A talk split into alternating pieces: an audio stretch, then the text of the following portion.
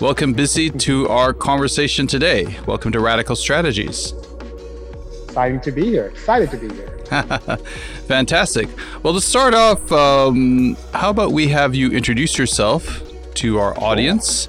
And uh, yeah, they can learn more about what you do and might have something to do with those two machines behind you. well, my name is Bisi Ezerioha. Um, strange name for most Americans. Where I'm from, it's not very strange. I am Nigerian. I have a company here in Ontario, California. We can see an array of vehicles behind me where we take cars that are somewhat exciting and make them absolutely spectacular. So we do a lot of engineering, design. Um, I have this great affinity for the beauty of old classic vehicles, especially like the old Group 5 boxy style automobiles but I'm not a huge fan of old technology. So I can appreciate the beauty of car designs in the past, and I tend to merge them with modern tech, and that's my thing. Fantastic. Radical Strategies tends to be focused on creativity and creative careers. And in my mind, you are a creative person, absolutely, with your career, meaning that um, you imagine things and then you bring them into the world and you're also taking these creations, and in this case, uh, custom cars, electric cars, um, and you are creating content. You're also someone that's in front of the camera quite a bit, whether you're fronting TV shows or your own live stream. So we should get into that right. as well. Um, I'd love um, to. So to start out, I'd love for people to hear your story and how you got started and what those first steps were. Okay, no worries. It's, it's quite a long story, but I'll make it as as as condensed as possible without leaving any good juicy stuff out. Mm. Um, as I mentioned earlier, I'm Nigerian. I come. Uh, I was born into a very scientifically oriented family. Um, mm. My father is a geologist who moved on to get his doctorate. My mother is a very accomplished biochemist. And uh, I'm their first child, one of six, first child, first son. And they tell me this story about how my first word, unlike most babies who could say dada or mama, my first word was car, hmm. which is strange. And, and weird was the second word was light, which I couldn't believe because fast forward to today, I'm so much into EV technology. Hmm. But I always love to say they couldn't understand what is he saying? Car something. Oh, car light. Because at night, every time a car goes by, I say car light, car light. Anyway, so I've always had this this this appreciation for cars from from from infancy. And uh, wow, because my parents' influence, being scientists and very, very keen on academia, I did quite a bit in my youth. Uh, my parents were big on studying hard, having impeccable grades, like most African parents are, very strict. Um, I didn't have much of a social life, didn't participate in any sports.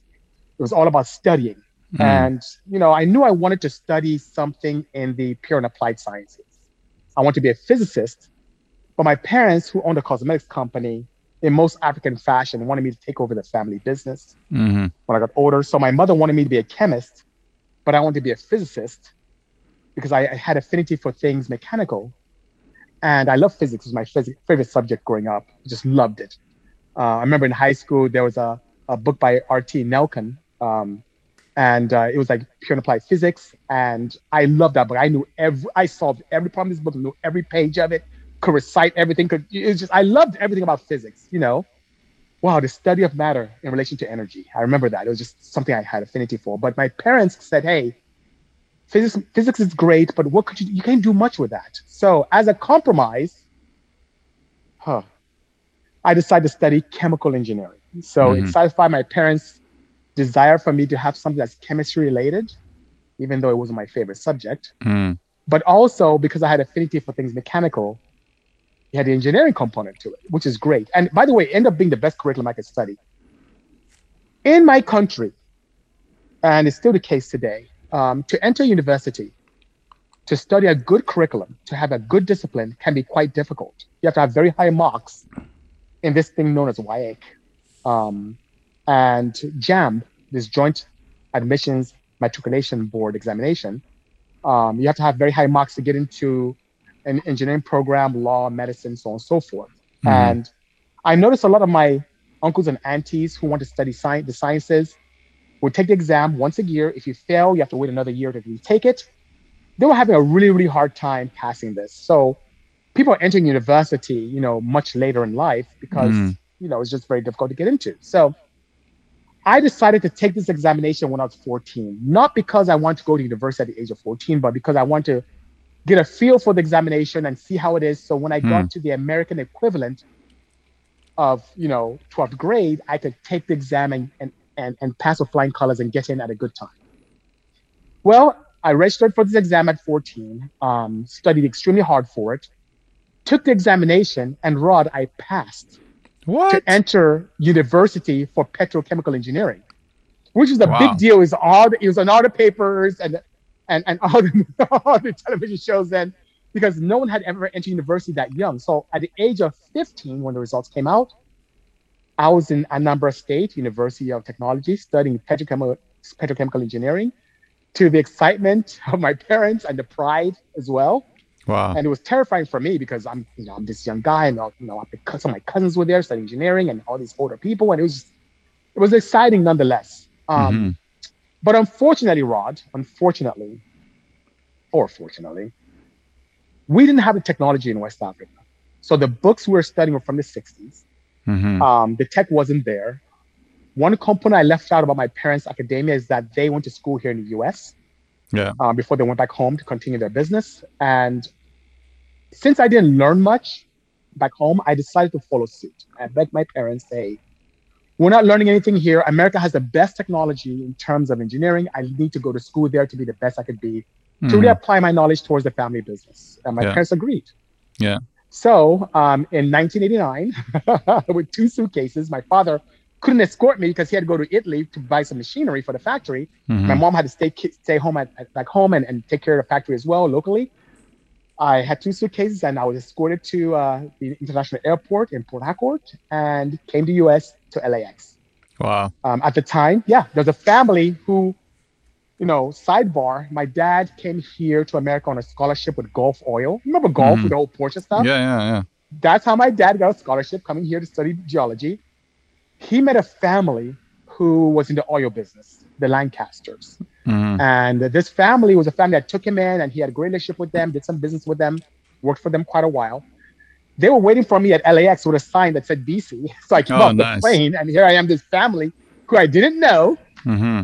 picking me up and taking me to Whittier, California to live with them as I go to school for my academia. So here I am, now 16, here in the United States to study engineering. Wow. And Here's where it gets interesting, Rod. I'm here in America. In America, never worked before in my life ever, mm-hmm. but I had this bright idea. I had this bright idea. We talked about this when you and I first met. I felt the need to create my own path without the influence of my father. Mm-hmm. Now, some people may say, "What does that mean?" Um, back home, and it still occurs today. Unfortunately, in West Africa, there's really at least in my country, there's really no middle class. Mm-hmm. Um, it's sad. It's either you're very comfortable or you have nothing at all. Mm-hmm. So I was fortunate enough that my family was comfortable, and I really had everything I wanted growing up. I really had a good childhood. Yeah. But it, it does do something to you as, as as a young individual. You always have this need to kind of prove yourself. Mm-hmm. So when I came to America, I had the opportunity and the bright idea to say, "Hey, I'm going to prove myself and not get help from my parents. So I called my father. I remember so vividly. I was in the kitchen of the Lancasters in Whittier. I called my father on his phone. I said, Dad, don't send me any more resources. I'm going to take care of myself. Wow. And he started laughing at me. He started laughing at me. okay, no, I'm like, I need that. I really would. And I said, I'm not going to take it. And he kept sending resources, but I just signed it over to the Lancasters and I just mm-hmm. stopped taking his money. And I got my first job at Carl's Jr. So my wow. first job ever was at Carl's Jr. restaurant. I remember the manager, Wes, put me on the drive-through for an hour and took me off because people didn't understand my accent when uh, I ah. repeated the order. Yeah. So he put me to dining room duty, which is cool. But I, I came to realize how difficult it was to really fend for myself and to work. Mm-hmm. It was very difficult. I mean, I cried as a teenager. I was crying like this thing is very difficult. I ever had to do this. Um, I didn't have any resources. It was hard to even make two hundred dollars. Um, I was just trying to buy a car. It was almost impossible. Mm-hmm.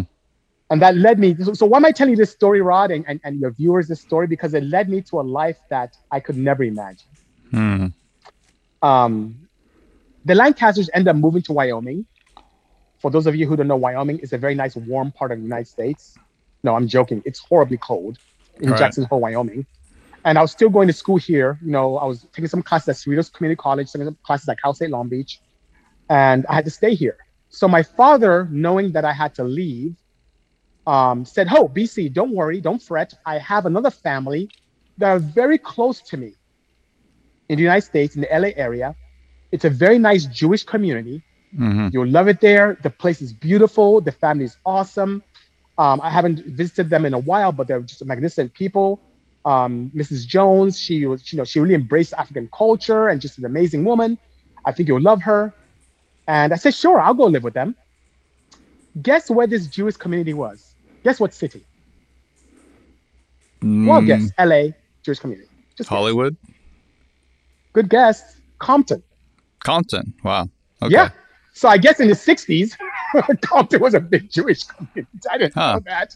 Right. And, my, and my guardian, my guardian, Mrs. Jones, I refer to as my guardian, my grandmother finally, my American grandmother, is one of those women who just wouldn't leave. No matter what happens to her neighborhood, she bought this house. This is her, her neighborhood. She's Mhm. not leaving. hmm Mind you, this is now the early 90s. Um, you know, during the riots and all kind of madness going on. Yeah. Um, the the the gang culture was at a height Oh, at yeah. that time. Yeah. I, I lived peak. I lived in LA at that time too. It was definitely very was different to the way it is now. it is. Yeah. So why why is that important? Because um, I got exposed to a very interesting culture. I now I now left. Of course, I had to leave Carl's Jr. Got a job at a Circuit City that was nearby Mhm. there, and at this time, you know, I want to buy a car. Okay, I want to get my first car, and I wanted an MR2. I remember looking at magazines back in Nigeria, and MR2 was beautiful. It was a sexy wedge style two seater hmm beautiful car. I had to get this MR2, but you know, I couldn't I couldn't afford the AW11. I couldn't afford it. It was just expensive for me then. There's another car that looked like it, and Rod, it was amazing, right? Beautiful wedge shaped, two seater, sexy, sporty vehicle. The Pontiac Fiero. I'm like, oh, I must have this car. It's gorgeous. it's like an MR2, but not quite. But it's fiberglass. It's I used to love those On- when I was a teenager. I love me too. And Rod, Yeah. call me crazy. I still like. I may pick one up and convert to electric or something. I may, I may pick Ah, one yeah. up. That'd be a pretty. That'd be a pretty cool project, right? But That's funny. But you know, this is pre-internet, Mm-hmm. pre-Google, pre you know all these reviews. So I bought this book called Consumer Reports, and I was reading it, and the Fiero had horrible reviews, particularly in terms of reliability, with catching on Mhm. fire and reliability and maintenance and all this stuff. But there was a car that was recommended in Leo of that, and that was a Honda CRX. I'm like, this this is a car to get. The HF model is high fuel efficiency. I'm an- a student. I'm an engineer. I ca- I, engineering student. I can appreciate that. So um, I opted to getting a Honda CRX to allow me to uh, you know explore my need for reliable transportation. As I worked in Circuit City, it was interesting. There was a gentleman who was in uh, uh, consumer electronics installation, another person in home electronics, and we're hired at the same time. The guy with home electronics, uh, you know him, James Johnson, good friend of mine now. He had an RX-7. He had an early RX-7, 13B, street port, Holley carburetors, just just decked up with, with Epsilon wheels from Japan. Beautiful car, sounded great, and he used to race. In the back was another friend, uh, Karen King, had a Mazda 626 Turbo that he modified, and these guys used to street race. Yeah. So they kind of exposed me to this Mm. wonderful world of street racing. Now, something else happened at the same time. I'm sorry my story's going longer because there's so much. I'm giving you just the nuggets here because there's so much that happened. When I got my CRX, of course, I'm in, in, in the engineering department and I get to see other CRXs with Mugen exhaust systems, lowered, you know, beautiful SSR wheels. Um, there's some guys with the FX16 Toyota Corollas, all these nice cars with these engineering students. And I'm like, oh my God, I want my car to look like that. So I started looking up places to modify my car. So I, I, I, I looked through the yellow pages. That's what we had then. There's a place called San Andres in Orange County. I drove there. Things were expensive. There's another place, Toy Sport in Gardena. They sold most Toyota stuff, but they had a few Honda stuff here and there. Mm-hmm. And I bought some of these option magazines from there to read and look at all these parts. And I'm reading about headers, but I didn't understand the technology. I didn't understand. I love cars. Okay. I saw I had friends who loved racing, but I didn't know what to do or how those components allowed me to go faster.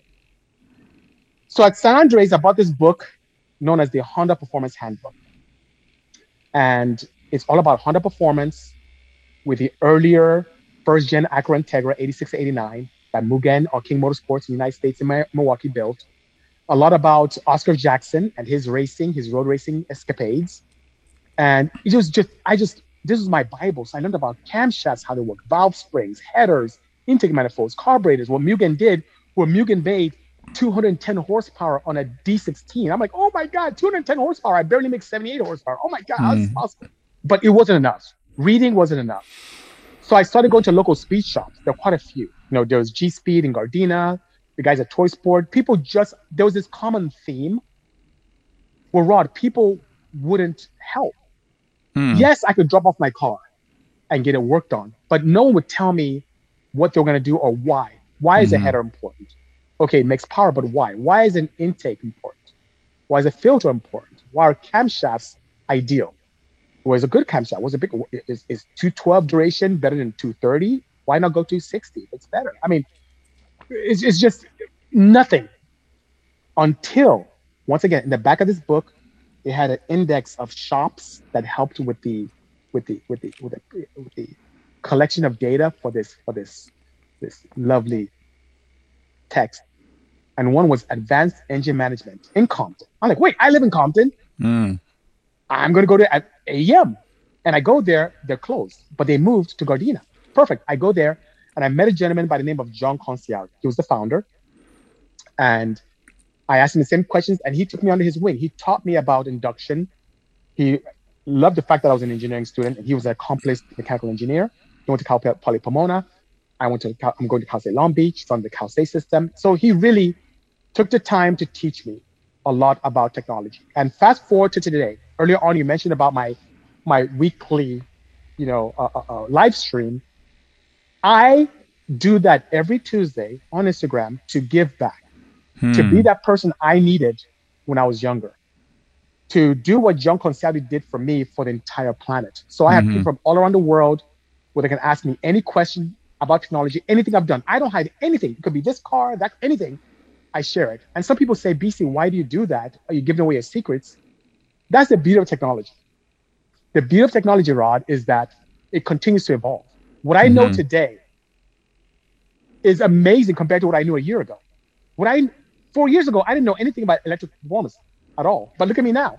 Mm-hmm. I'm speaking on the advances of motorsports performance and mobility in terms of, you know, electric vehicles and propulsion. So it's like, it, it's it's it's what I love about tech. Anyway, going back to you know, the the the accumulation of data. He took me under his wing, and then he knew I was kind of the guy who loved experiment. So the very first cam gear ever made by AEM came to me. I put it on my on my CRX. The very first cold air intake that ever existed was because of John Concialdi's direction. I put it on my CRX, and I thought I was the fastest thing on the planet with my exhaust, my intake, and my you know knowledge of cam gears and moving around power bands and all that fun mm. stuff. And I remember going on John Concialdi's uh, dyno. I was making a whopping 82 horsepower to the wheels. And I thought I was so fast because once again, I had an HF model, which is a 1.5 liter 8 valve, not a very powerful one, less power than the SI. Two things happened to me that really made me go crazy. And allow me, Rod, to be able to share, you, share these stories with you. One, I was in the VEC, um, which is a, the engineering center at Long Beach State, the parking lot. Luckily for us engineering students, parking is never a problem because people don't tend to study engineering. So if you go to business administration, it's always full. You can never find parking. But engineering, oh, plenty of parking. Mm-hmm. Empty parking lot. One evening, um, one evening, I um, was leaving the campus and saw this CRX next to me. It was a black CRX SI. You know those guys that you know pull up to you at a light and start revving at you? Mm-hmm. That was I. I was one mm-hmm. of those mm-hmm. guys. Mm-hmm. I thought it was the fastest thing in the world. Also because I just got a new exhaust on my car. Mm-hmm. And this exhaust came to be, I'm gonna do a like sidebar very quickly, sidebar. One day I got up, leaving my guardian's house, going to school. I started my car and I heard this emanating from the back of my car. I'm like, what is this noise? I don't like it, but I kind of like it. It's weird. I know it's not right. I drove to school anyway, a little embarrassed, a little excited.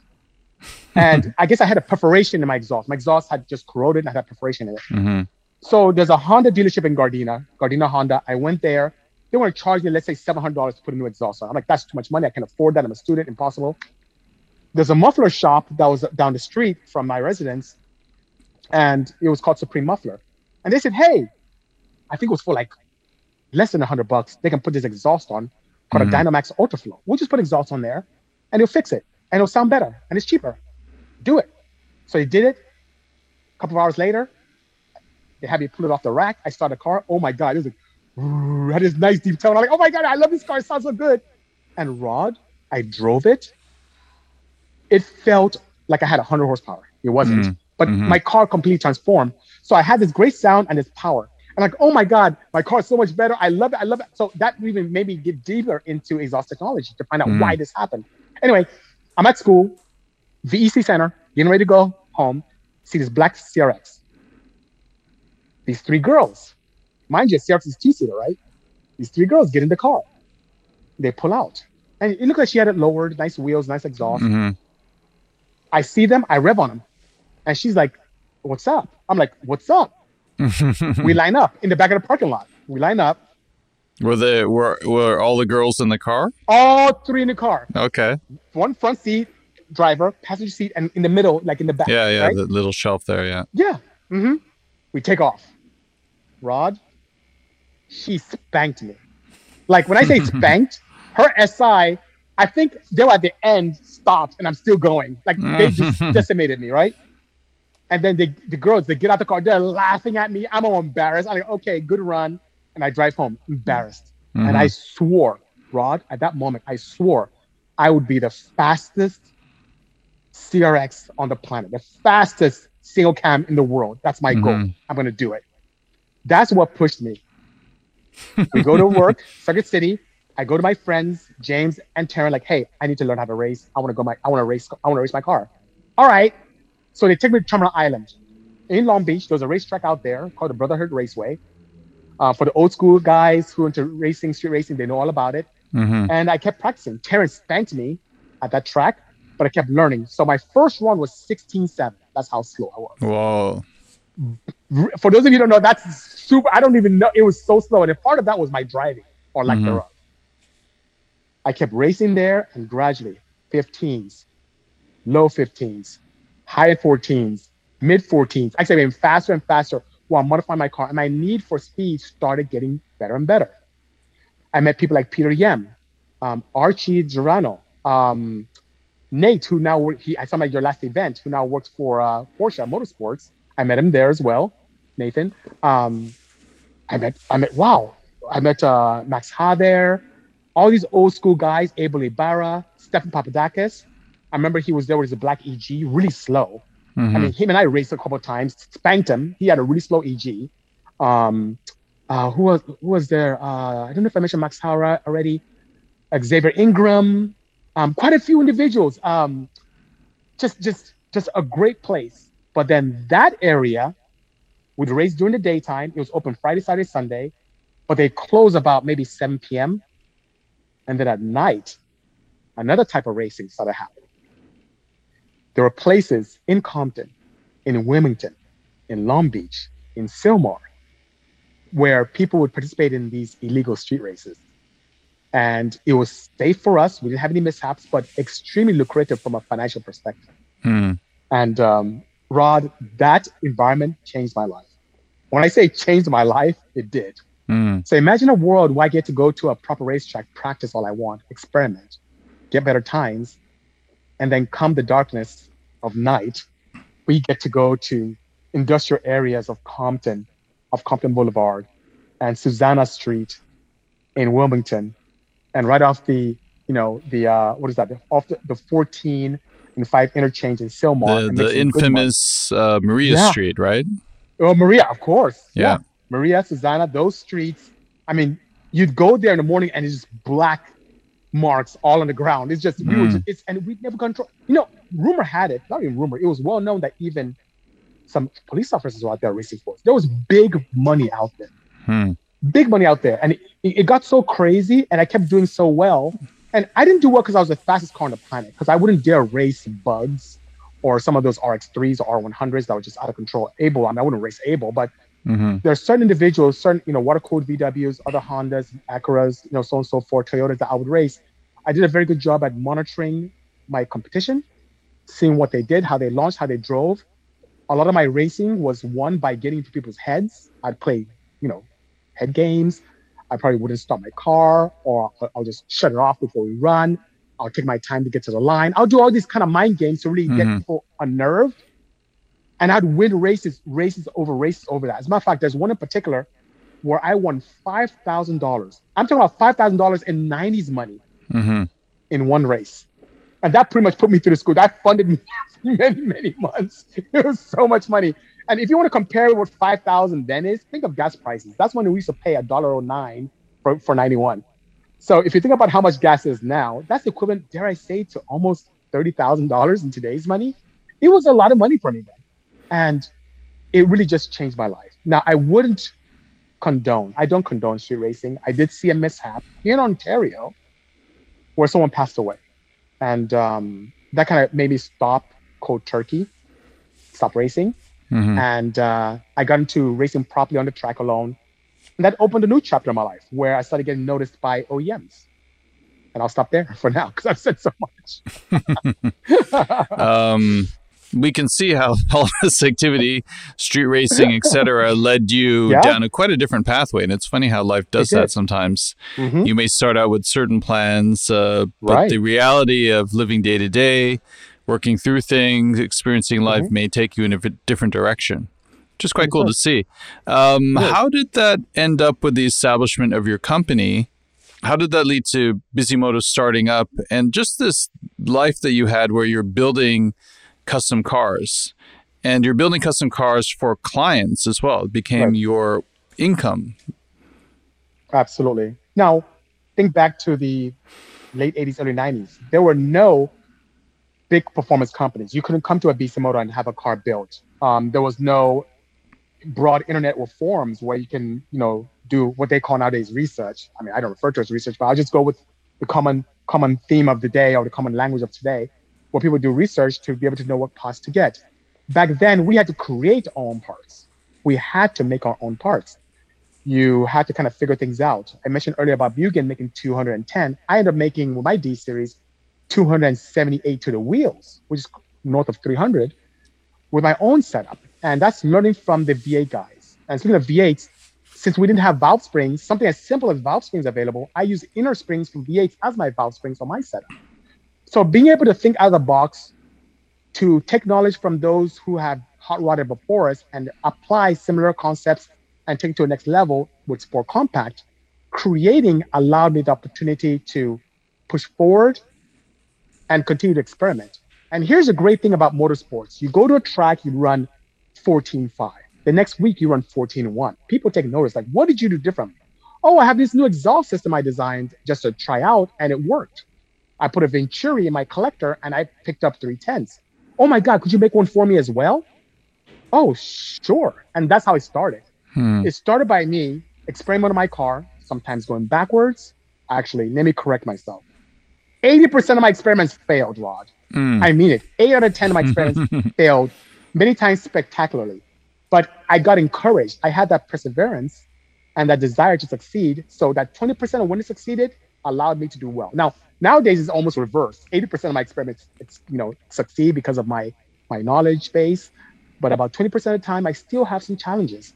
So that being said, that allowed me just people, word of mouth, people observing what I'm doing, push me there. And I enjoyed creating. I enjoyed improving. And that's how Bisimoto came about. As a matter of fact, the name Bisimoto was a nickname given to me at the street races because I rarely lost. Rarely. And my engines never expired. They're like, oh my God, Bisi's motors, these motors, man, Bisi, your motors are great. Bisi's motor, Bisi motor. And he just stuck Bisi motor. I'm like, okay. I'm not some old Japanese guy. It's just, I'm just, it's just a nickname that was given to me at the street races. Hmm. So that's how that came to be. so I, have always had that knack of, of really thinking out the box, creating. Even as a student in engineering, I always question a lot of concepts that were in school for us. Um, many of everything we learned was just accumulation of experiences and experimentation from people ahead of us. And many times, they are not, many scientists are not very thorough. So I was that contrarian in school that some professors enjoyed, a lot of them hated. Um, but that need to learn, that need to experiment is what drove me to do what I do today. And being the fact that I had that engineering background in chemical engineering, which was a great curriculum, by the way, because to be a chemical engineer, you have to take sections from different disciplines of engineering. If chemical engineers have to design a chemical plant, they have to, of course, understand chemistry. They have to understand mechanical engineering because, you know, of course, the components in there are mechanical nature. They have to understand engineering economics because you don't want to blow your budget trying to build this facility. They have to just, you know, understand um, uh, civil engineering because of the structures around, safety engineering. I mean, there, you have to kind of take a little bit from everything. And because we had to take a lot from mechanical engineering in particular, fluid dynamics, thermodynamics, heat and mass transfer, all that stuff, and that knowledge allowed me to have this background that can now incorporate in my engineering designs for my race car or my, you know, my track car. And then, wow, I'm becoming a better builder than most teams out there.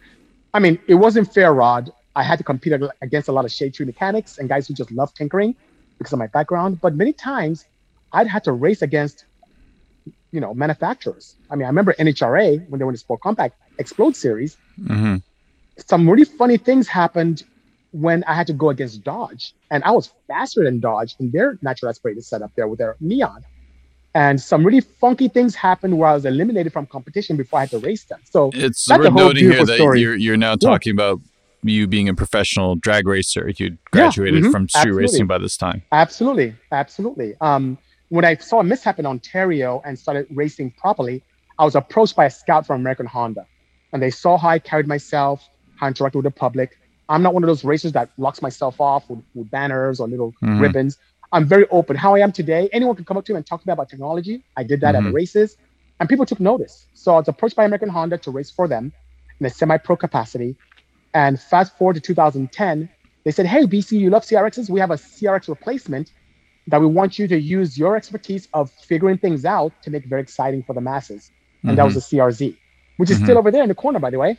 So I built my very first project car with American Honda, CRZ, which ended up being a 533 horsepower project, which New York Times covered, um, USA Today. It just blew up, and I started getting other manufacturers taking notice, and I started building cars for OEMs for major auto shows from then on.